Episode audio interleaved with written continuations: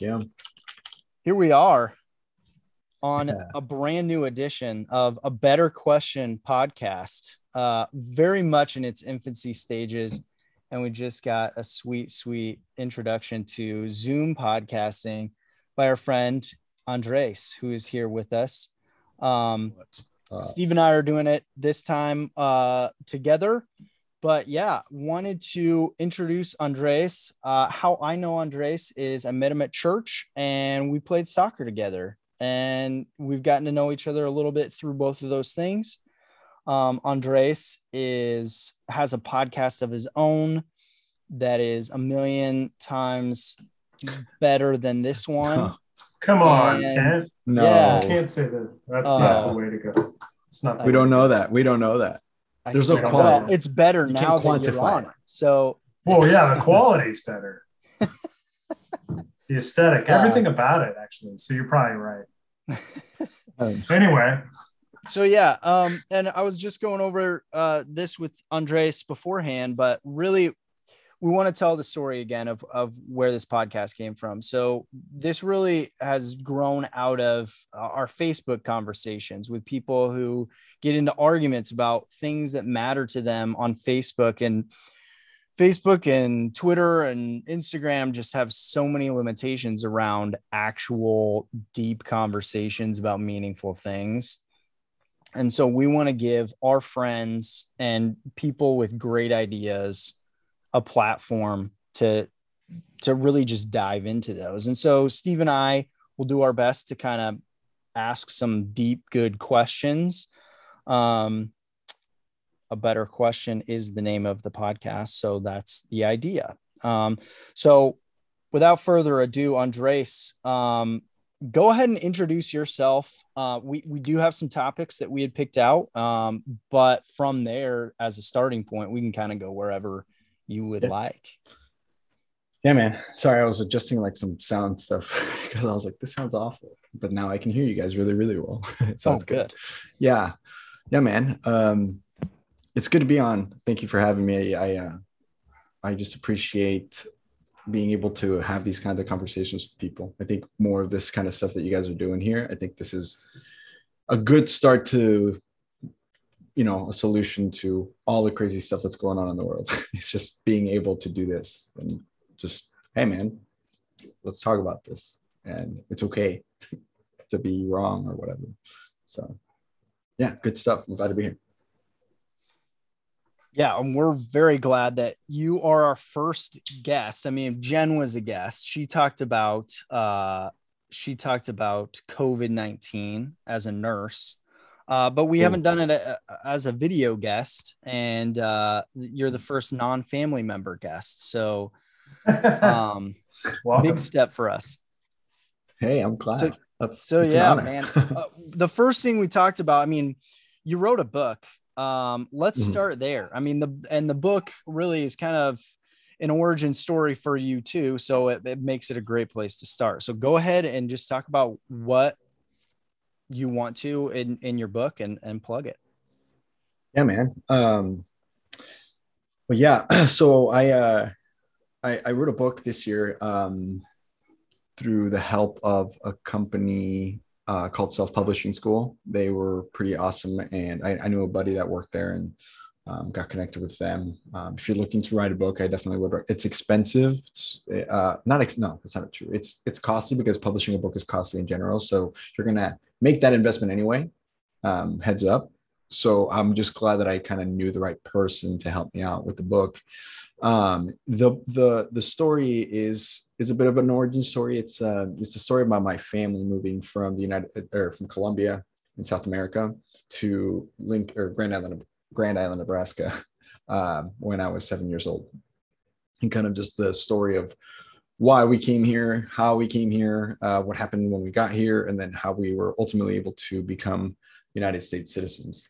Um, and so the reason the reason I wrote the book really was because uh, I, I, I half grew up in Grand Island, and you know there's a large Hispanic population there, um, a lot of Mexican friends that I grew up with, and some of them were like second, third, fourth generation, and the other people that were the, the white people that were there were like some of them were like third or fourth generation Germans or like some sort of Europeans. And all of them had the thing in common where I was like, yeah, so so your grandpa came here from, you know, Switzerland or whatever, or Mexico. And they'd go, yeah, yeah. How how that happened? Well, how did you how did you guys do that? How did they do that? And they would have no idea. And in my mind, I remember like watching my parents struggle so much to accomplish what they did. And, and we can get into the details of the book if you don't mind sharing the story. um, I think it's better reading it, but I can share as much as you guys want. But um, yeah, I remember watching my parents struggle and, and go through everything that they, they went through. And in my mind, I'm like, there's no way that, you know, my grandkids, so my parents' great grandkids, will be asked, hey, how, what happened to your family?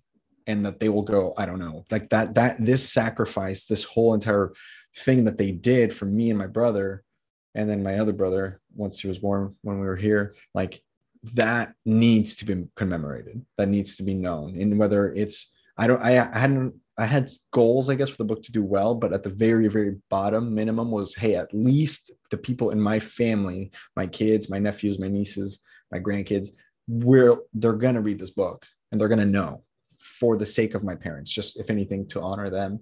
And so um, I decided to do that. Um, it was December 28th when I started writing because at Christmas I asked my family for permission to see, hey, is it is it is it okay if if I do this? And then yeah, um, they give me the okay on the 26th of December. I started writing on the 26th or sorry 28th of December, and then the book was published on March 7th.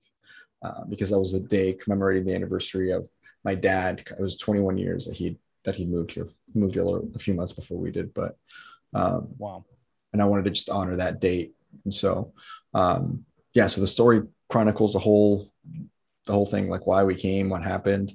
Um, it, it is changed. It's, it's it's based on a true story. So I changed some names and I changed some uh, some order of events for privacy reasons and for just uh, you know literature reasons. Like the way the story progresses is better if even though this happened actually after it's better if it happens before because it's a more build up of an event but the the majority of the story um, it, i would say probably like 95% of it is is exactly as it happened. Um, some parts had to be or some names were omitted for obviously for different reasons. So but yeah yeah it was a it was a crazy experience writing that. Um, and very proud of how it did and what happened. And um, but mostly it was when my when my parents um, when they looked at it and they had it in their hand. my mom, I got a picture from my mom like holding the book that I wrote, and I was like, "Holy crap! Like this is crazy." Um, and yeah, it was crazy. My when, the, when we hit publish right at midnight uh, onto Amazon, we um, I was with my dad. Like we clicked together, and um, it was he was the first person to buy a copy. so it was uh, it was crazy. The book is called uh, "The Cost of Citizenship," um, and you can find it on Amazon if you just type you know you can type my name um, Andres Gamboa um, citizenship probably and it'll come up on Google or if you just look it up look my name up or the cost of citizenship up on Amazon it'll pop up. And yeah it was it was super awesome. It was a it was a life changing experience to do that. Um, and yeah, super glad I did it. Now I'm working on more stuff and kind of not as quickly, taking my time with it a little bit more. But but yeah, it, it's it was a really cool shift in like perspective of you know how the world works based on like digging deep like that to to write something like that. So it was it was pretty cool that that I learned that lesson. So yeah, yeah. absolutely.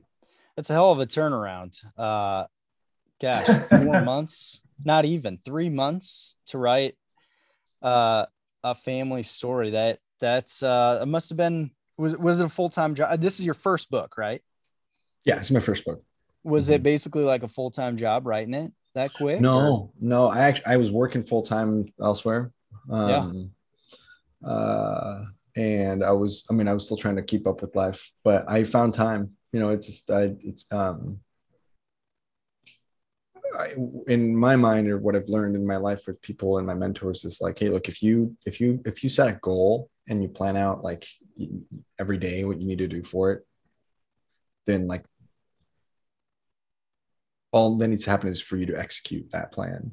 And so if if you if you have that goal and you're confident that you can execute the plan in order to get there, like measurably and actually, then success is guaranteed. Like because you set the goal and you did all the things in the checklist. So theoretically, you should like not fail. And so that was it yeah. for me. I I was like, okay, December 28th. I had two options for dates. I was like July 13th. That's the day I moved here.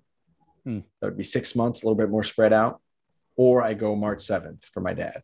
And something tugged at that in my heart. And I was like, okay, so I guess we're going to do this in, like, in a couple months.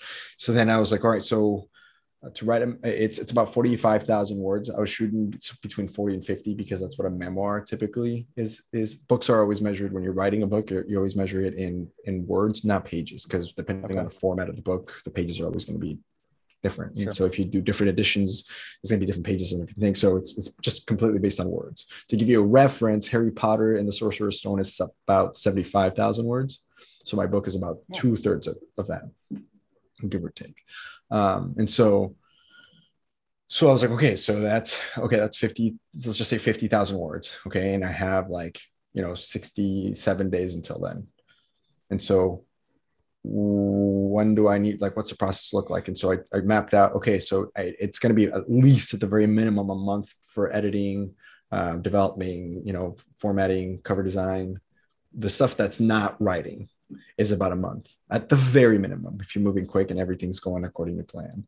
If not, you got to do like six weeks, like an extra couple weeks, five or six weeks. And so then I was like, okay, so that gives me until about January 26th to have this thing written.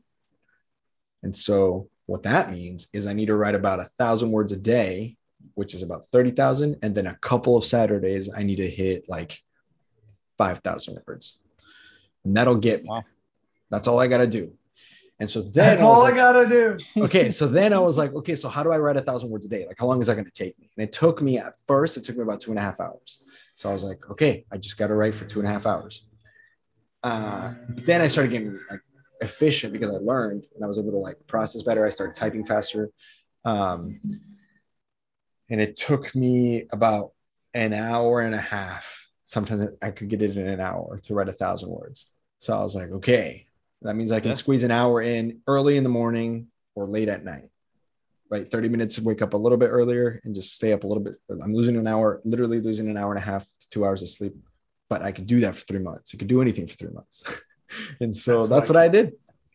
That's what I did. And so they and I and I just and I committed. I'm like, I'm unconditionally committed. No matter what happens, no matter if I go and hang out with friends and stay out late or whatever, like I gotta plan accordingly, but I I have to write for an hour and a half to two hours a day, no matter what. And I gotta pick two Saturdays to just nail it until I have, you know, two to five thousand words. And that's exactly what happened. I I just committed to it. And and I knew in my mind, I'm like, if I just do this and I don't miss one day, then on March 7th, I'm going to be with my dad and I'm going to be publishing my book. I know I can do that. And so that's what I, I held on to that image of my dad, like, and what it would look like. And mm-hmm and I just when I would, I mean, I do. I there would be times where I would like fall asleep writing it, and I'd wake up at like two in the morning, and my computer's on. I'm like, oh, I gotta finish, and I finished, and then I would go to bed. You, but it, it's it's like that, and you, and you just gotta keep going, and then it happens. but uh, I I got I ended up early, and it was like June or January 24th. So I was two days ahead. And the editor was like, perfect. That's even buys us more time. So like the because that I couldn't control that part. So that was the part that was scary. I could control how many words I wrote a day and like control the controllables. But once it got sent out, if if my editor got sick, I mean that was at the end of it, you know, or like whatever. And so mm-hmm. that part was like um, you know, getting it, uh, getting the ISBN for it, trying to set, I still have to finish setting it up for the mm-hmm. Library of Congress, like all those little things. But the publishing of the book, as of forever, it, it was on the day of and that's that's that's how that's how it happened. I'm not like a great writer. I don't I didn't consider myself like to be a great writer, but I just knew that I just had to like cover the thousand, and that was it. So I wanted to I wanted to hit on that. That's a very interesting point you bring up right there. That you know I'm not a great writer, which I probably I I doubt that. Um, but I mean, in your self assessment, I'm going to believe you. Um, even though when I read it, I'm sure sure that's not the case. But why now? Um, you know, one of the things I heard you say early on was you wanted to commemorate, you needed to sort of lay down the narrative or the story of your folks and and, and really your community, your family. Um, you wanted that to, to to move on for generations, right? Like to be passed mm-hmm. along. And why now? What what precipitated? Yeah, well and and we can actually use this to kind of even transition into like the other topics that you guys might have but like but we can keep talking about the book i i love either one but no um, i yeah the, but i i love and just just thinking like are there like historically his, yeah. history issues or events well yeah so so i knew at some point in my life i was going to write about my parents story from the minute i became a united states citizen like when we hit that goal for us personally it was we did hit, we hit that goal the same way that I hit the goal for the book. It was like we said, okay, here's what needs to happen. Here's how many years it takes to do this. Here's what all we need. And if we cover our bases, we should. And our and our lawyer isn't worthless. We should be okay because we had a good enough case. We are going to get murdered, and so we had to. We moved here and and we went through political asylum, and so we had to prove that we would get killed if we went back home. And we had enough evidence we just it was just a matter of like getting it because we were here and some of the stuff is still there. But all that to say i knew so like after going through all of that with my parents and and i got sworn in as a united states citizen on election day of all days which is kind of ironic for some reason. And i remember thinking like people like I already had that mentality of how can my friends not know how their parents got here, how their grandparents got here. And in my head, when I got that certificate that I was United States citizen, I was like, people might not not my not the world, but like my family in the future needs to know what happened here. And I had that in mind. So then as the election of 2016 came around, things the topic of immigration got tossed back into the you know social media platforms and with a little bit more fervor. The whole thing about the kids in the cages was really tough. Uh, some of the words that Trump used to describe immigrants at the, at the, time or throughout the presidency were hard on me as an immigrant. Um, and at moments of really like despair, I would write about that topic. And it would sometimes it would be on Facebook to argue with someone about stuff or just for my personal post, but often to this blog that I have. Um, and I would just share it to Facebook and just whatever. Well, one of the ones that I wrote, like got viewed like 10,000 times in like 25 different countries. And I was getting messages from people I didn't know from like Kenya going, hey, I, I appreciate your words. Like, so I was like, oh, that's kind of cool. And that was in like 2016. So I was like, okay, well, I mean, there's, I, I have, I have some ability to write, but I don't, I'm, I'm not very confident. Is that motorcycle too loud? Can you hear that? yeah, we can hear it. Let me close this window. we love, I love those sounds. Yeah. Well, it's just like, I just had the window open, but my microphone shouldn't be catching that. But I feel like it was extra loud that time. So I was like, hmm. um, but anyway, yeah. So uh, that like got me thinking, okay, maybe like when I'm passionate about something, I can write about it and people might enjoy it. And so, but I don't, I don't know. And I still had that idea of that book. And then I, I, I was taking a I graduated. It took me a long time to graduate college because I was I was in and out of college for a while until I found I was like, okay, I should just go back and finish. And so my last class I needed to finish was this rhetoric writing class, which is a pretty basic English writing class. It was like 251. And we had to write about a community. And this is like 2018. so it's like in the midst of the Trump presidency, the kids in the cages were like uh, becoming bigger news and or or they were about to like the topic of immigration was like hot at that point. And so i said i'm going to write about immigration from the standpoint of a little kid coming to the united states and it's going to be from my memories. And so um, i wrote this like short story it's about 1500 words and it was called everybody wants a blue one referencing the fact that people across the world want a blue passport which means that they're united states citizens. And so um, I wrote it from like that perspective. And that day I turned that in, I got an A plus on the thing. and the professor was like this is beautiful. You should submit it to like different like competitions. And that's when i got the confidence. I was like oh i can do this. I can i can do this. Okay maybe i'm not a terrible writer. I still don't think i'm that great. But like okay i'm not awful. Like if i write something it might be worth it at least for me. You know like i don't care yeah. to impress a lot of people but i just like it's a good form of expressing myself and i can dig deeper and i think i can really tell this story about my parents but i still wasn't sure and then, yeah, I was uh, eh, looking up a, a page uh, that I'm a part of, uh, of alumni of an internship I did in college selling books door to door. And one of the guys that posted in the in this group of like 3,000 people was like, "Hey, like I'm working with this company that helps people publish books and teaches them how to do it." And so I like messaged him. I'm like, "Hey, man, like, what's this about?" And he goes, "Well, here's how it works." And so um, that was that right, right before Christmas. Um, and then I signed up for the course with self publishing school, and I was like, okay, I'm going to do it. And I knew that if I took too long to do it, it, it might not work out because things get in the way all of the time, as life is.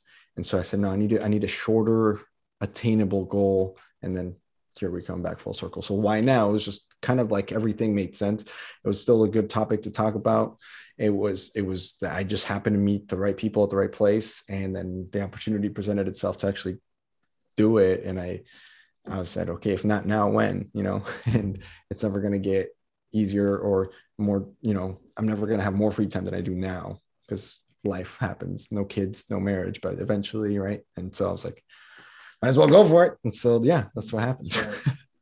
yeah, that's really helpful. That's great to hear there are a number of things that you said in there that I would love to pull a thread on, but I'll let Kent go first. Yeah, oh I mean, gosh. whatever you guys, yeah, whatever yeah. in there centered. No, uh, uh, same. I mean, just I mean the but the behavioral change kind of thing is something that I'm super interested in. And so, you know, uh, I think it's what Steve was kind of driving at. Like, why now? Like, you, have had this idea. You obviously explained why now. Since but... you were seven, right? I right. Mean, yeah. From, yeah. From, I mean, ish, right? Like we need yeah. to we need to get this down. We need to tell this story.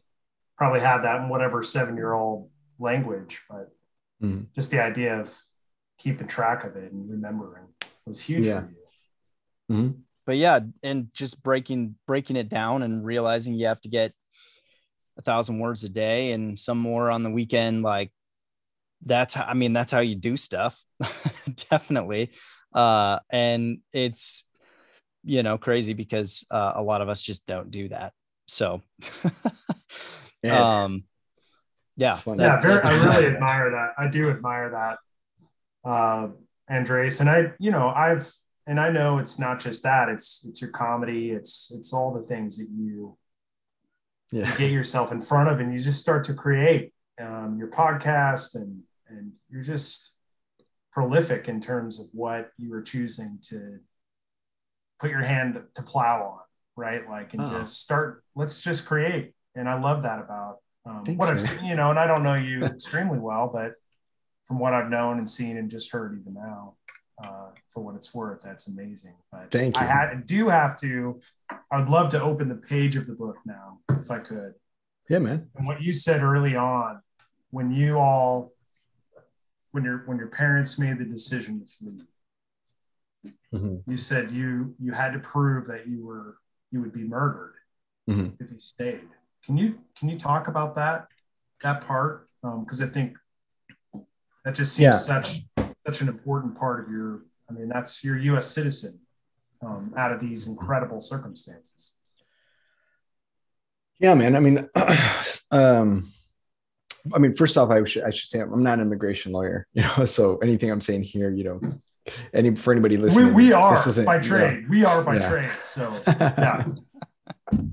so no, this is just what I know not. from my experience. Is what I'm saying. Of course. um, but so what happened was, um, and this is like the very very not detailed version of the story, but my, my parents had helped out uh, the Colombian government in a time of need by providing uh, construction materials from a company that my dad owned. And so, in doing that, uh, the FARC um, who are the, I guess what you could say, ISIS of the time in Colombia. Right? Like they're, they're, it's a guerrilla terrorist organization uh, involved in a lot of drug trade, you know, uh, rebelling or, or rebelling against the government. And so um, a lot of kidnappings are known for, they're notoriously known in South America. And so this is a war that's been going on for 55 years. My dad helps out the government. Um, and they don't like that. And so they ended up presenting themselves to my dad and explaining that they knew, you know, what he was doing and who he was, and that they were gonna uh, kill my brother and, and my mom and him for if he didn't stop and start helping them instead. And so the, the the details of that are all in, in the book. And we get it again we can get into as many details. I don't mind sharing. It's it's to me it's like i'm sharing the same story over and over. So whether you buy the book and read it or i can just tell it to you. It doesn't matter. To me it's fine. Um but yeah so so that was like how we needed to leave. And so there was a lot that went into the process but essentially we we had brought the first time when my mom and my brother and i came four months after my dad did in 2000 uh, we started with this uh, bit of evidence that was uh, enough to get like the ball rolling. And so when we moved, we came as U.S. Uh, or as as a tourists. We, we with tourist visas. So we technically entered the country completely legally. Now we had no plans of returning. And so a tourist visa is good for six months. Um, and so after six months, you're technically staying illegally. You're, you're, good for six months for five years. You can come in for six months, yet have to leave, and then you can come back again for six months after a certain period, right? So that was what we were supposed to do, but we didn't do that because if we went home, we were going to get killed. So we stayed.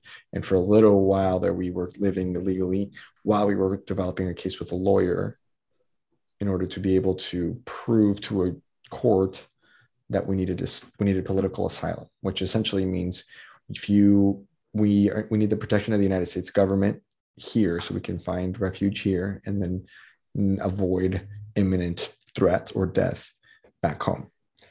Um, and so, you know, we had to put together the case. There had to be evidence of, you know, the the deal that my dad did with the government. We had to prove that, you know, we were threatened, that there was communication. We had to have um, different forms of, of proving that this was happening to us.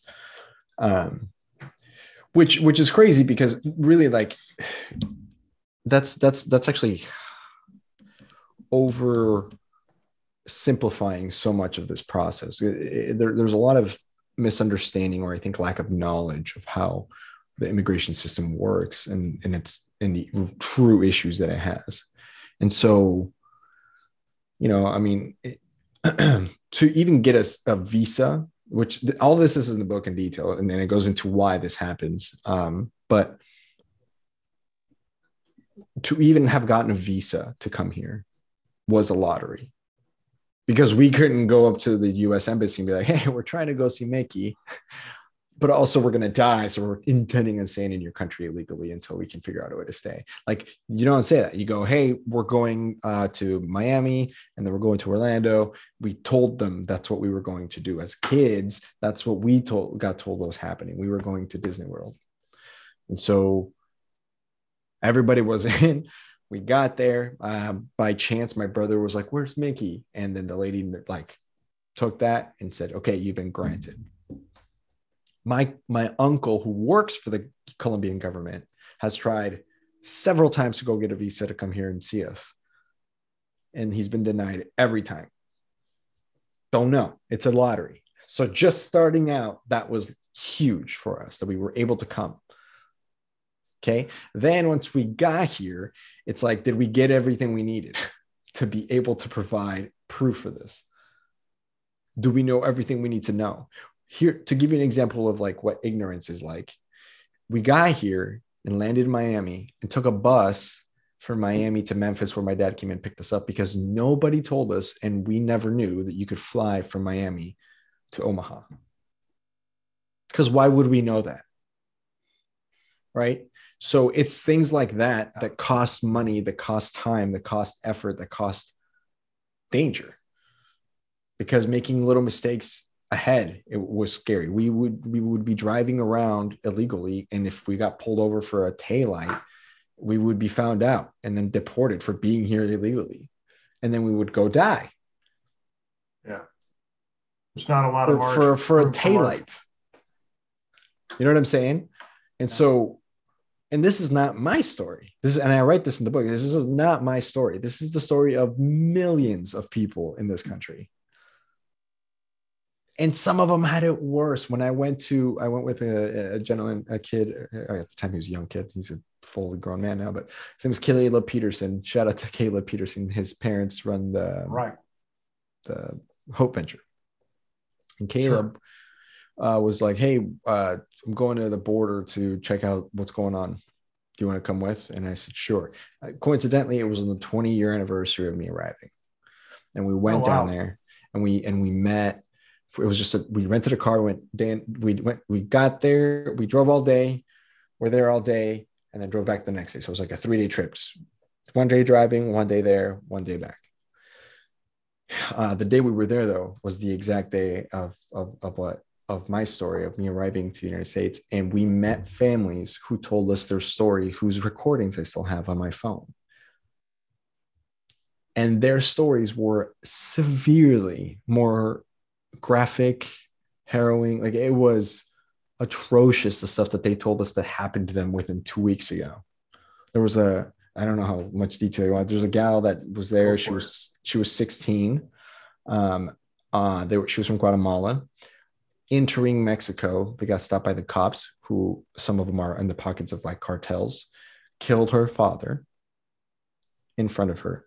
They her mom and her were able to escape by grabbing onto the train and then on the train cart, there were men there who raped her and her mom repeatedly on the whole trip over. They got to the border. Her mom was killed. And then she got in requesting because what's going on is they, they were lining up. I don't know if they still are, but the, the, there's lines of people saying we need it, we need help, we need to come in. And so what they do is they take a lawyer and a judge and they go out and they go person per person on the line saying what's your story? Can you prove this? Can you and if you can't they turn you away. If you have something they'll let you in. And then when they let you in they hold you in this facility. This is where all these kids and this is how things people are getting families are getting separated. That's when that happens is they get it they, they're like okay fine. You have enough to be like okay we'll let you in. Sometimes it's to just pick a random per group and they go okay well kids that way women that way and then men this way. And then they they rip off all of their things and all of their belongings. They're they're using those little blankets that you get at the end of a half marathon to sleep on, and there's hundreds of them to a small space. It's not the it's not a Holiday Inn, right? The kids are in worse conditions. You guys have read the news, right? And so all of this that I'm saying, I'm saying is because I was telling you my story and it sounded graphic and it sounded tough, but then I just told you the story of hundreds of people yeah. who it's like worse, millions. Like to me, I'm like, man, we got it easy. You know, and what that's is it? What is to me that that happens in this country. I I think. Yeah, I mean, and and that is that's a great bridge for my question actually just because you know just thinking about the amount of traumatic or trauma right uh, post traumatic syndrome, mm-hmm. uh, just from people who've, you know, the stories that you just told us at the border, your own story, but then then you're around communities like Grand Island, uh, where I have family from that area. I'm from I'm, I'm from Aurora, oh, and, and yeah. so I know I know there's a there's a mix of family and a bit more diversity in Grand Island than there is Aurora, uh, but still, I mean, as you as you mentioned before, you know, you'd meet these third, fourth generation uh, immigrants from from German heritage, these sort of white white folks. And you know, if I had to guess, just knowing the community and knowing my family, probably were not very in tune to the sacrifices that were made to, to come here. They were different sacrifices too. Mm-hmm. Yeah, like because it was tough back then white, too. it was tough back then, but they still had the white card to get them where they needed to be. Right. Um, you know, I mean, just looking European probably helped. so you know just different different things to sacrifice mm-hmm. but still um, in your story and then um, you know as you've as you've processed your own you've seen some of the sacrifice and the cost of what it been for your parents to get here and you're around a lot of people who are somewhat ignorant of that cost what is that uh, how have you how do you how do you um, sort of not reconcile but what has your experience been like with that?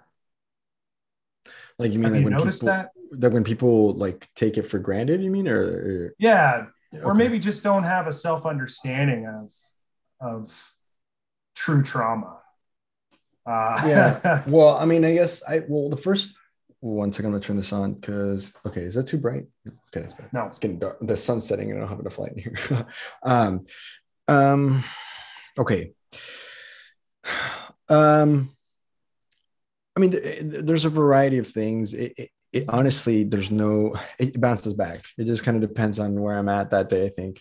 For example, sometimes people say, "I'm proud to be an American," and it's like, well, you didn't get to choose. Like you like the person that was born here. It's like, yeah, yeah, you're just born here, man. Like, what do you? How are you proud of something you didn't do any work for? You know what I'm saying? I'm proud That's to be an American because I worked to be like it, it was the hardest thing I've ever done in my life, and I yeah. wrote a book in two months. Like, and it still wasn't as hard as what happened. Like the things that we had to endure, right? So that's one thought, right? But then sometimes I'm just like, you know what? Like, it's okay.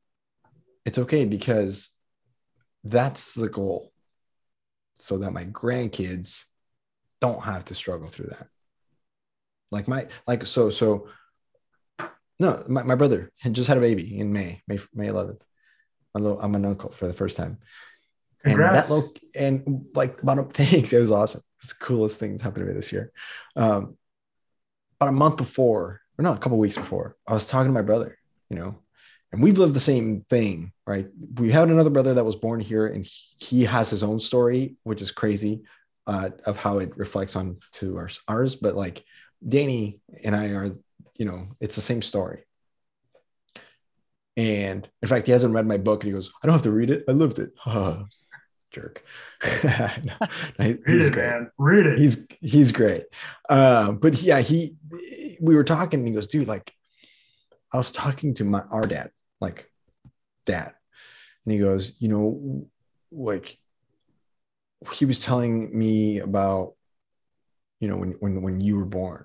I mean, I'm the older one, so I was the first. He was, he was telling me like how he had spent so much money on this little uh, like uh, toy thing that you could get, but then they were like kind of broke at the time, like they weren't like super well off yet, and and you know the even like the cool stuff in Colombia, you know, was kind of out of date, wasn't as advanced as it was here. And we're looking around at Vaco, and, which is my nephew, and and he goes, and, and look at this, like, and my, my brother does really well, and and you know he's he's he's doing good well for himself, and so he's you know fortunately he's he worked really hard and, and understands how to how to do that, but he goes like, my kid's not gonna want for anything, and that's just one generational jump. Like that that's our dad had to go through so much crap to help us be okay. And then it's for this reason. So that this kid could be born okay. That's beautiful. You know? And it was it, it, it was really it was emotional but it was it was to, to this is answering your question like i go hey like we did it. It's just another milestone of we accomplished we we we, we did it. Um the first moment that was like that was when we and this ties into your question but we we when we moved here my parents told us we were going to Disney. And I always prided myself in saying that my parents were super honest with us as kids, even now as adults. They were very open with us. Um, and they told us we were going to go to Disney. We never went to Disney. and then we became citizens. And that was November of 2012 on election. Well, I, that, I was they became citizens before I did because of paperwork stuff, but after I was in, And that Christmas we went to Disney World, and and when we were there, it was New Year's Eve. This, you know, Mickey came out and we he freaking popped out in the castle. We're like, we freaking came here to see you, and we made it that was the first time I felt like that. And then when when my nephew was born and like into the life that he has, I look at those things and I go, no, it's okay to be proud for him to be proud to be an American because he should be because of his grandparents and what they did, right? On both sides, even, right? And so then I get on, you know, it's the other side of that pendulum thing, right? And and then it's then then there's like a middle ground where it's like look, man, like it's okay that you don't understand what it's like to go through what we went through. And by we, I mean the 44 million citizens yeah, that are yeah. immigrants, right? I'm following. There's it's hard for you to understand that, but at the very least, at the very least, educate yourself on your story, on my story, on the story of this country, before you say something stupidly ignorant about immigrants in this country. You're you're more than okay. You're more than okay to have your opinions against or for it, to to hold, you know, values that are different than what I would value, and then using those values and morals to make decisions based on what you think on immigration. Totally cool if it ends up like still opposite of what I think. But don't do that without really looking at, at what's going on at the not not what the media is saying, not what social media is saying, like how it really works, how the Constitution, how the law of America, how immigration law is set, what really goes on at the border, what really goes on in the countries where these people are coming from, how much influence the US had on the situation that those current those countries currently find themselves in. Right? Like in in very recent example, there's probably going to be a group of people who are going to want to come from Afghanistan to the United States to run for what's going on right now. Right? And they're in that situation because most definitely we came in, right? Like that's huge. And so then to be like no you're not welcome even though you helped us for 20 years in this war to do to survive you're you got to stay and and and or or or like you know like my country is it's messed up because of corruption but uh, but because of a cocaine. But the first trade routes of exports of marijuana and cocaine from Colombia to Florida were created by the United States government that you can look this up. So you know. Yeah yeah. The the war on drugs that you didn't start at the very beginning when you should have, but much much later after it was too late because you didn't care about you know cocaine as long as it paid everybody okay. You know what I'm saying? Yeah. And I see that and I'm like, dude, learn that, right? Learn about uh, the role of immigrants in the history of our country. We are the only minority in the United States who participated in every single American war. That's not in the history books that you don't learn that in American history. or when you take world history in high school and when they talk about Latin America, it's the Aztecs and the Mayans. Nobody remembers yeah. That were no, the minority that. that's most decorated mm-hmm. in the US Army, right? Mm-hmm. Like things like that, right? And so then when you read that, and then when you read what the process is currently to get here legally and what's going on in these countries and why that's going on, and you get the full context, and then you tell me, yeah, I saw I'm not, I'm not okay, that's fine. But when people say things are extremely ignorant, then I'm like, dude, to begin to explain this to you, I'd have to talk about something completely different before we even start to tell you how wrong you are. Yeah. That's like someone saying like the earth is flat, you know, or whatever, or or or there's we're the center of the universe and it's like okay so before we can even start telling you why that's not true we have to tell you about like gravity so mm-hmm. let's start there right mm-hmm. um And so it's the same thing. It's like, why don't they That come here so legally? true. It's like, oh my gosh. Okay, so Yeah. that's the level you're coming into this conversation with. That's okay. There's nothing wrong with that. There's nothing wrong with being ignorant because we took a bus from Miami to Memphis. There's nothing wrong with that. Okay. Nothing wrong with being our lives. yeah, but, nothing wrong know, with being ignorant, but there is a problem Yeah. with being ignorant and then thinking that you're correct. Right. There's a problem with, and this is probably me often in a lot of different things. There, there. Who was the person that created? There's a there's a person that I think it was Neil deGrasse Tyson. It's like there's some people that are that know enough of about a topic to sound authoritative on it, but not enough about that same topic to realize that they have no idea what the heck they're talking about. It's the same guy that's like, yeah, yeah, Michael Jordan. He has like the most touchdowns ever, and you're like, I know what you're trying to say, It's not- but like, it's not the no. category. You know what I'm Yeah. saying? Like, I you know enough about sports to know who Michael Jordan is and that he's great, Yeah. but not enough about sports to know that you just messed that up. like, Yeah. So same thing. and and I'll kind of interject here um too like that that's kind of where we're coming from with this podcast even i mean the Yeah.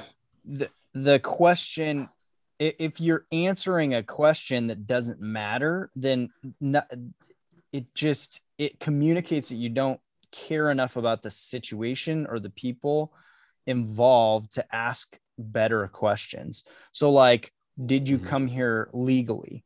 Well when your when your option is between dying or coming here illegally which again you're you didn't say you did but when you frame it in that perspective it's like why is legality the right question to ask there? Correct. Like why why you know it's so beyond the pale of what is considered legal that it's just like ask a better question and then we can start answering it in ways that actually matter.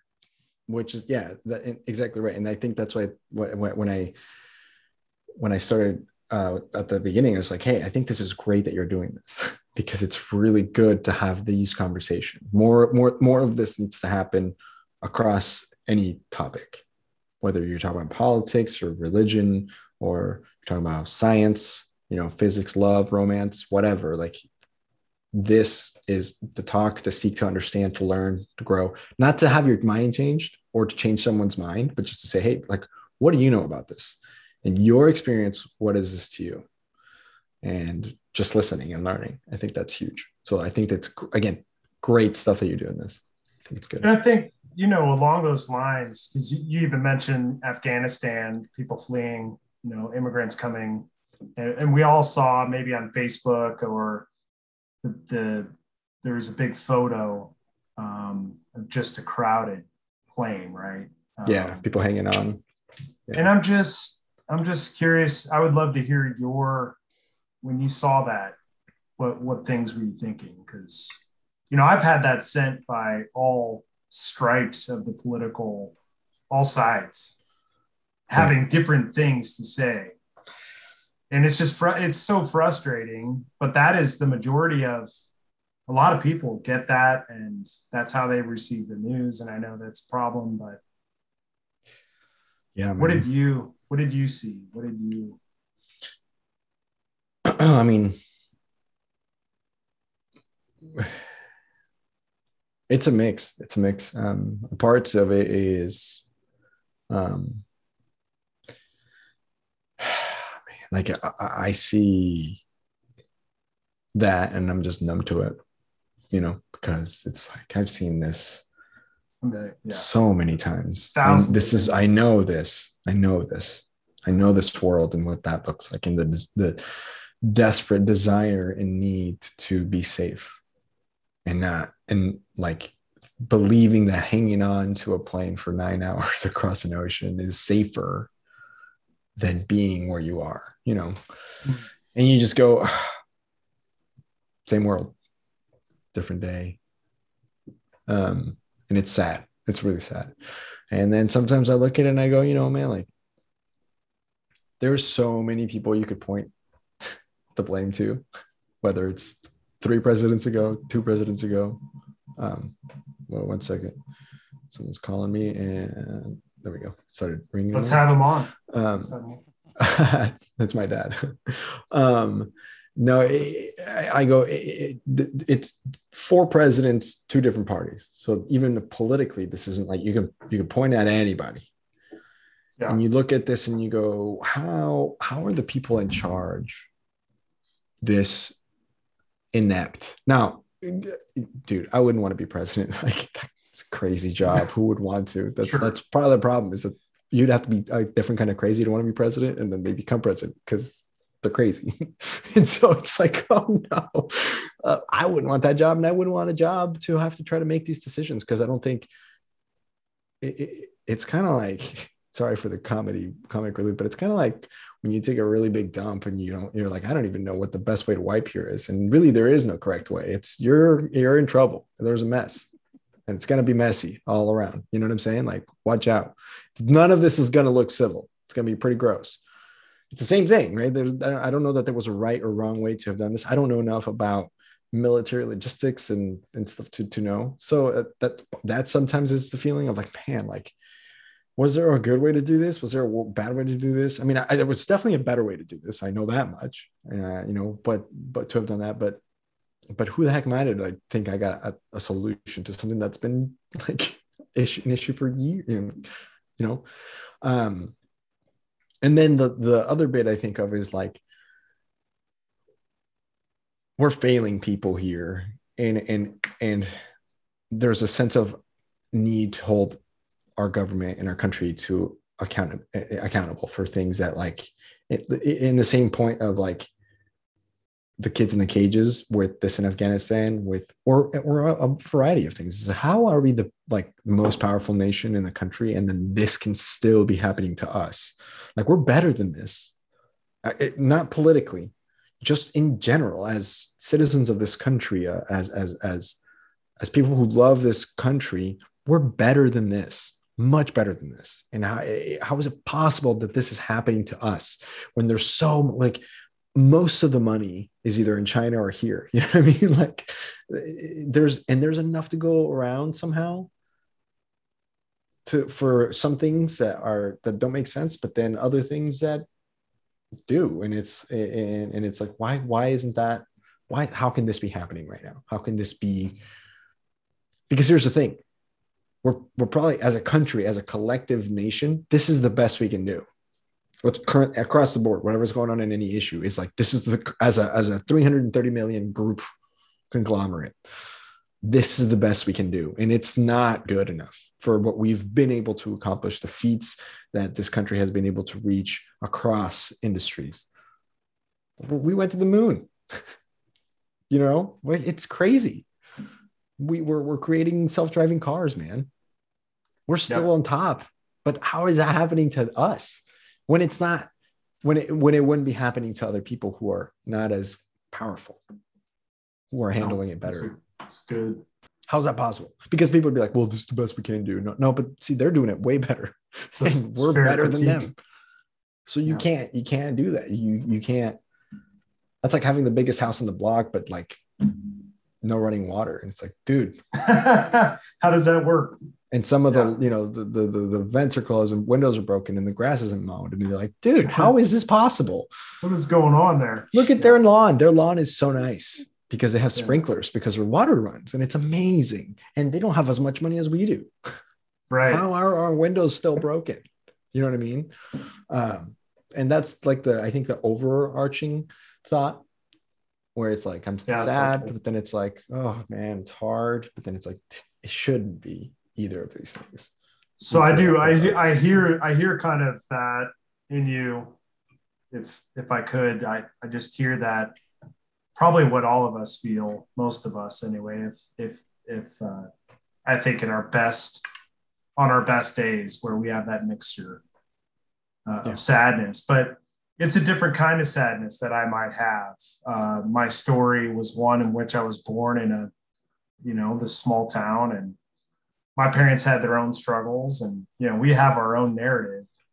Uh, but then, you know, one that touches, uh, as you said, 44 million stories uh, summed up in a picture is a pretty sad, sad story, and courageous, right?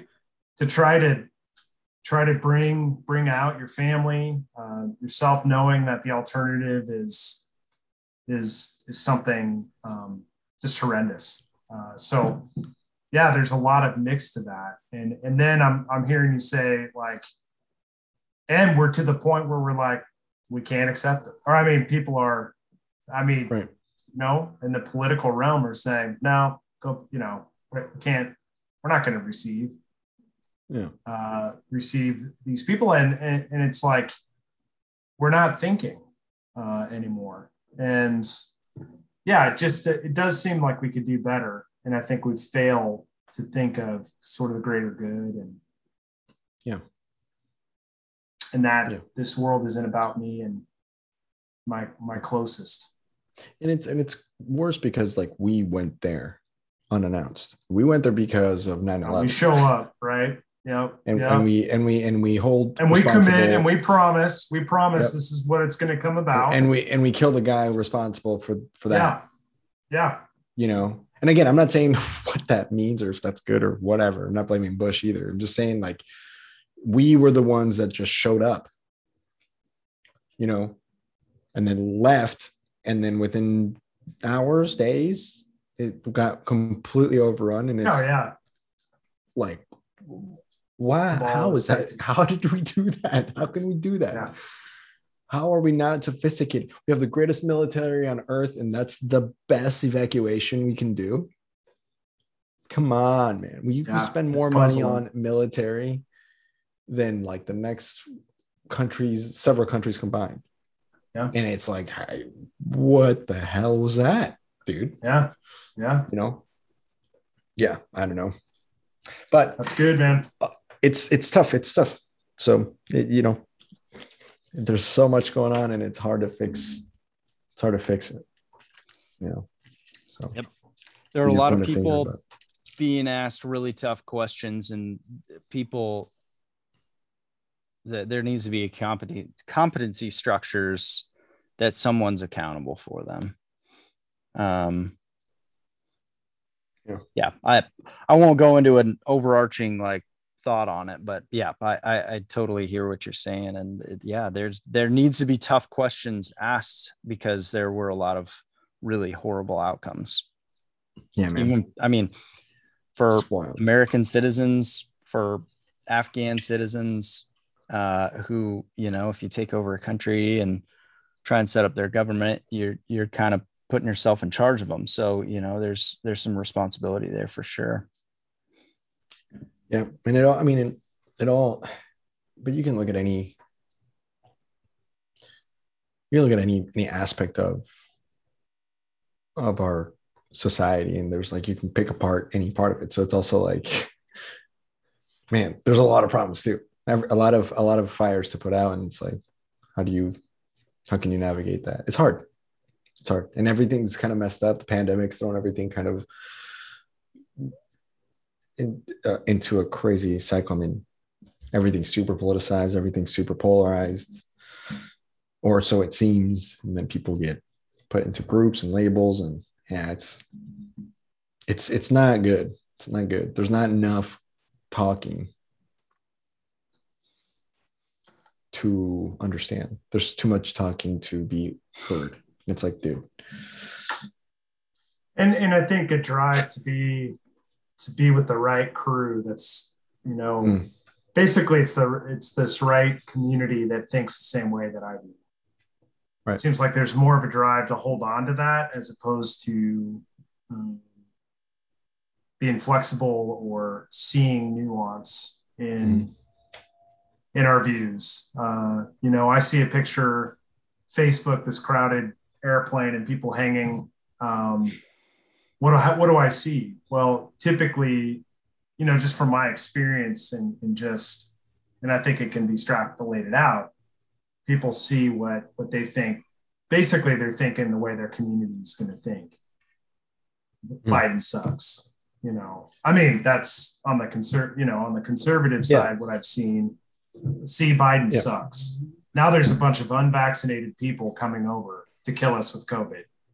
Uh, so I heard that today on Facebook. Whoa. Uh, yeah. it's like what the well, but, but, the thing is like, but the truth is, in my uh, opinion, that's, I mean, that's they both suck. Every everybody, the last bunch of them. everybody suck. sucks, right? like, everybody sucks. None of them are good. Nothing good is No, but I'm just it's it's it's but it's just shit like that that I'm I think you're right. It does it it, it has to come down to having better conversations. Um, you know, by you sharing your experience age seven, uh, talking about fleeing to this country, having to prove that you're you're going to be murdered if you go back, means something. I'll never forget that. And that it's stories like that uh, that need to be told. Um, but I think for us to have hope as a citizenry or community, uh, U.S. citizens, uh, we need to be we more and more need to be opened up to hear those stories. Um, and, and sometimes I don't I don't know that I always see that. Um, has that been your experience? Well, in, and I talk about this. I keep saying this. I talk about this in the book. I talk about everything in the book. But but but there was two parts. There was two parts of. Uh, so so the reason I called it the cost of citizenship is and not like the price or something like that or like or like something about refugees because we moved here in 2000 and we didn't become citizens until my parents 2011 and, and me 2012 so it took us 12 years. So this journey and we did it the right way right mind you. Part of it was so what did it cost us uh, emotionally right? So um, a, a huge part of my life my grandmother passed away when we were here couldn't go to her funeral because we left the, uh, by this point we had been approved for political asylum. So if we left the country to go back to colombia essentially you're putting yourself at jeopardy politic you know for legally for the rest of the way or extending the, the the time it might take because why are you going back right? So you we couldn't um we you know th- several other deaths in the, in the family that were difficult right? That's what that's what it cost us uh the, the, the feeling of being in a different culture, right, uh, and letting go of things that we needed to let go of in order for because because you only have so much room for things when you're, uh, you know, when you're trying to hold on to some sort of identity. So you you got to let go of some stuff from Colombia to be able to open up things in America, right? Christmases are different. The way you guys celebrate things are different. The, the, the creating a freaking snowman, right? Like all the way up to like apple pie and so letting go of what it meant to be Colombian in order to embrace this culture, that that was taxing. Then there was the financial cost, right? Well, how much does it cost? You know, I mean, we added, we did the math. I think my parents between like forty thousand dollars or something like that, some the ballpark of forty thousand dollars from beginning to end, applications, uh, uh, court, uh, lawyer fees, the, bus the, tickets, whatever, all the things, right? I think it was like forty grand right? And, and i did finance. I, i'm familiar with finance. I graduated with, with economics. And so as i was in college i was like wait a minute $40000 if my parents had invested that in the year 2003 or whatever right?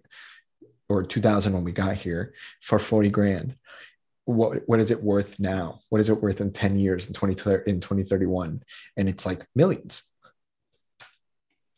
Right? And so that's financial cost. Really yep. not 40 grand what we could have done with that 40 grand if we'd been a family of four living here already. Having family here grandparents i mean we didn't get babysat. My mom would take us to the hotel that she worked at to make the beds so we could go home quicker because she couldn't leave us in daycare because we weren't in school. It was summertime. Right? Like hey i'm going to take you to grandma so i can just go run this errand. Nothing. No vacations. What the hell is a vacation right? We're going to the lake, that Mormon Lake in Grand Island. Like that's the vacation. Like we didn't do nothing. We didn't do any of that. And so that's what it cost, right? That it, learning English and, and, and getting made fun of for not speaking English well, right? That's the cost. Okay. That's just to get here.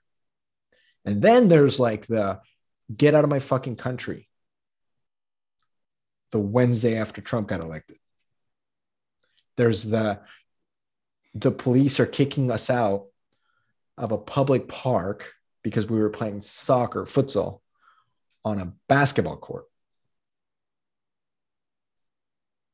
what do we do? I can't stand up to him because then he's gonna like take our information and three of us are illegal.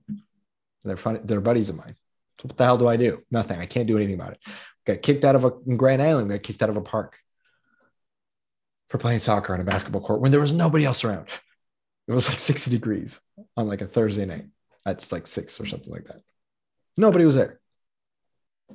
There's the I'm on the phone at Walmart because my mom sent me to Walmart because I was 16 and I can drive and she's cooking dinner and she sent me to Walmart to pick up a spice and I'm talking to her in Spanish and I have a lady follow me around Walmart.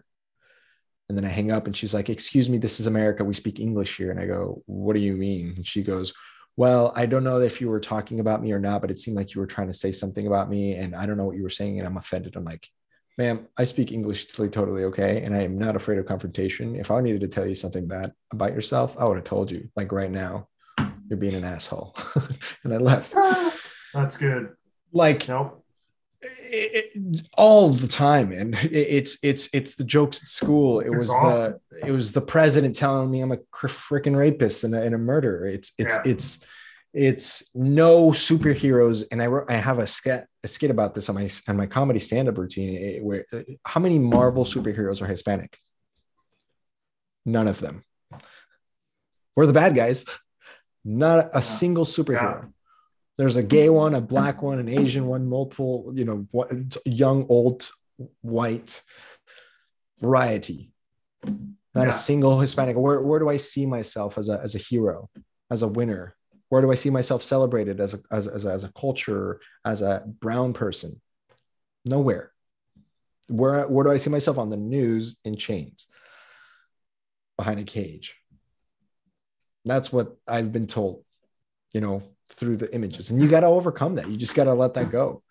Right. It- all the time. It's just like, no, no, no, no, no, no. Like, I, I promise I love this country. And having to say it in some different way and prove it in some different form for some different person that didn't need to be proven to. Right. Like when it, it the the jokes, oh, Colombian, you got cocaine. Like, like I haven't heard that in 21 years of living here before my life, especially after Narcos came out Yeah. right? Like right. it- it's it's it's it's it's people wearing a Pablo Escobar shirt. That's like someone today wearing a Hitler shirt. It's like, what are you doing? Do you understand that what that man did some like my life indirectly? And you're thinking he's some sort of hero or a thug, and you wear it, oh, it's freedom of speech. Fuck off. Sorry for cussing in your podcast, but it's like, dude, come on. Are you kidding? That was our number one rule is never apologize for that. Yeah. Okay. Well, there you go. So I mean that that's the cost, you know. For tw- I mean, it's still costing us, costing me sometimes that right when when I mean, dude, I I dated white chicks, and their parents sometimes were not a fans of of me, like friends who I came over and they would say things like, "Oh, you don't have an English, you you sound like an American." And it's like, excuse me, like I sound like an American. What do you mean? It was like, well, you don't have an accent. It's like, dude, what do you, what do you do? Like, oh my god, what you- oh, what? And th- I mean, educated people, leaders, and it's okay because some of them are ignorant, like right. But uh, but at the same time, it's like, dude, that that that's a cost. That's still a cost, Yeah. and it still costs. So I look back and I add up all those things, and it's like, well, but I can make a living. I'm in a, I'm in a country great enough to make a living talking to people online and telling jokes to strangers and writing my thoughts about how I feel about things and selling books door to door and you know being involved in a solar company and in Colombia you're a doctor or you're a lawyer or you work for one of them you know it's like Mhm. that's the that's the bar to tell your parents oh, i'm going to do comedy. It's like what are you a freaking idiot? Like so you know i guess my parents were still that i'm just kidding. No they weren't. But but but but, but you know what i'm saying? Like when to tell people that i can i can i can do that and and, and enjoy my life and uh, travel and move to portland and freely not have to worry about you know being persecuted well then i guess that's what that costs. And i'll put i'll pay it every day you know. So you know, that's amazing. no, that's amazing. And uh, Steve and I are both coming up on our, on, on our time here. We're we're hopefully you will be a regular guest, Andres. Uh, we'd love to hear that perspective. Um, and thank you for making yeah. you know uh, didn't know where this was going to go and uh, obviously you, it, it's a deep well uh talking about talking about your backstory and what what that journey means to you and what the country means to you. And and uh yeah mm-hmm. the the values that spring out of that. Um thank you so much for for being here with us and and telling your story and uh being willing to go on this little adventure with steve and me. Uh yeah it it was amazing to hear that. Um yeah, yeah. Steve do you have any final thoughts? No just i uh, again agree with that. I think it's um you know what what I gleaned from you. I know a number of times you said, you, you know, some of these things can be heavy heavy things to talk about. Um, but you know, for me, um, the opposite happened. Uh, I felt in, in inspired to hope. Um, you know, um, some people avoid talking about what's true, right? Like, mm. um, and what you did was say, no, there's there's probably shit policies going on, and you know, some of the analogies you had of of of thinking about um, immigration policies and so on, just how you've been treated throughout your life. Uh, those are those are stories uh, of, of prejudice and and at the same time in the same breath you can say here's the grace of it all uh, I get to tell jokes and people people pay to see me. I get to write books and people will read. Uh, and friends, you you should read Andres Gamboa's book, The Cost of Citizenship, a family's battle against persecution and sacrifices for freedom. Um, That's it. It looks amazing. And, and so, no, what I what I receive from you is just this indelible hope. And so, uh, makes me feel like I, you know, you're writing books in a couple of months. I I actually uh, I feel like there's a victory if I get up in the morning and dress myself. so I appreciate you inspiring me. it's all right. It's all uh, it's all in your head. You got this. I, I still I still leg at a time. I still wake up late sometimes though, so it's fine. Everybody, everybody has to sleep in sometimes. Yeah, I've got a system though, you know. I appreciate it. I appreciate it. Uh, that Thanks, you say that. That's really nice to hear. Um, and really, just I, I just want to make sure you know, like the people understand uh, is you know we could talk. I, I love talking about all sorts of different stuff, but you know this this topic is probably the one that, or one of the few hills I would choose to die on because I almost had to, you know, in, in its own way. And um, yeah, I'm just ha- thankful that you guys are giving me this opportunity to share about these kinds of things, and hopefully the reach is is, is solid and, and you know people interact and hopefully people find this helpful. Um, but i think it's cool that you're giving people microphones to be able to speak their truths in their life. So that's cool. Good job guys. Thanks andres. Thanks andres. Thanks everybody who watched and listened. Uh we're we're we're giving this a go uh, we'll we'll hopefully have some ways to to interact. Um, I will be sharing it on Facebook, but uh, yeah, um, let us know um, if you have any comments on the the format. If you want to be a guest, let us know. We want to hear great story, and don't be intimidated by Andres. Be just because he's this amazing dude. You can have some great ideas and come on the show. You know, just don't be intimidated. Yeah. just just come on and speak the truth. There's there's no, right. yeah everybody has a truth that's important to share and everybody's been through exactly. the hardest thing that they've ever been through so it's worth learning about how to how they coped with it so yeah. Exactly. All right. Well thank you guys so much. Um thanks. this yeah, has been another fun. episode of a better question. See you guys until next time. Until next time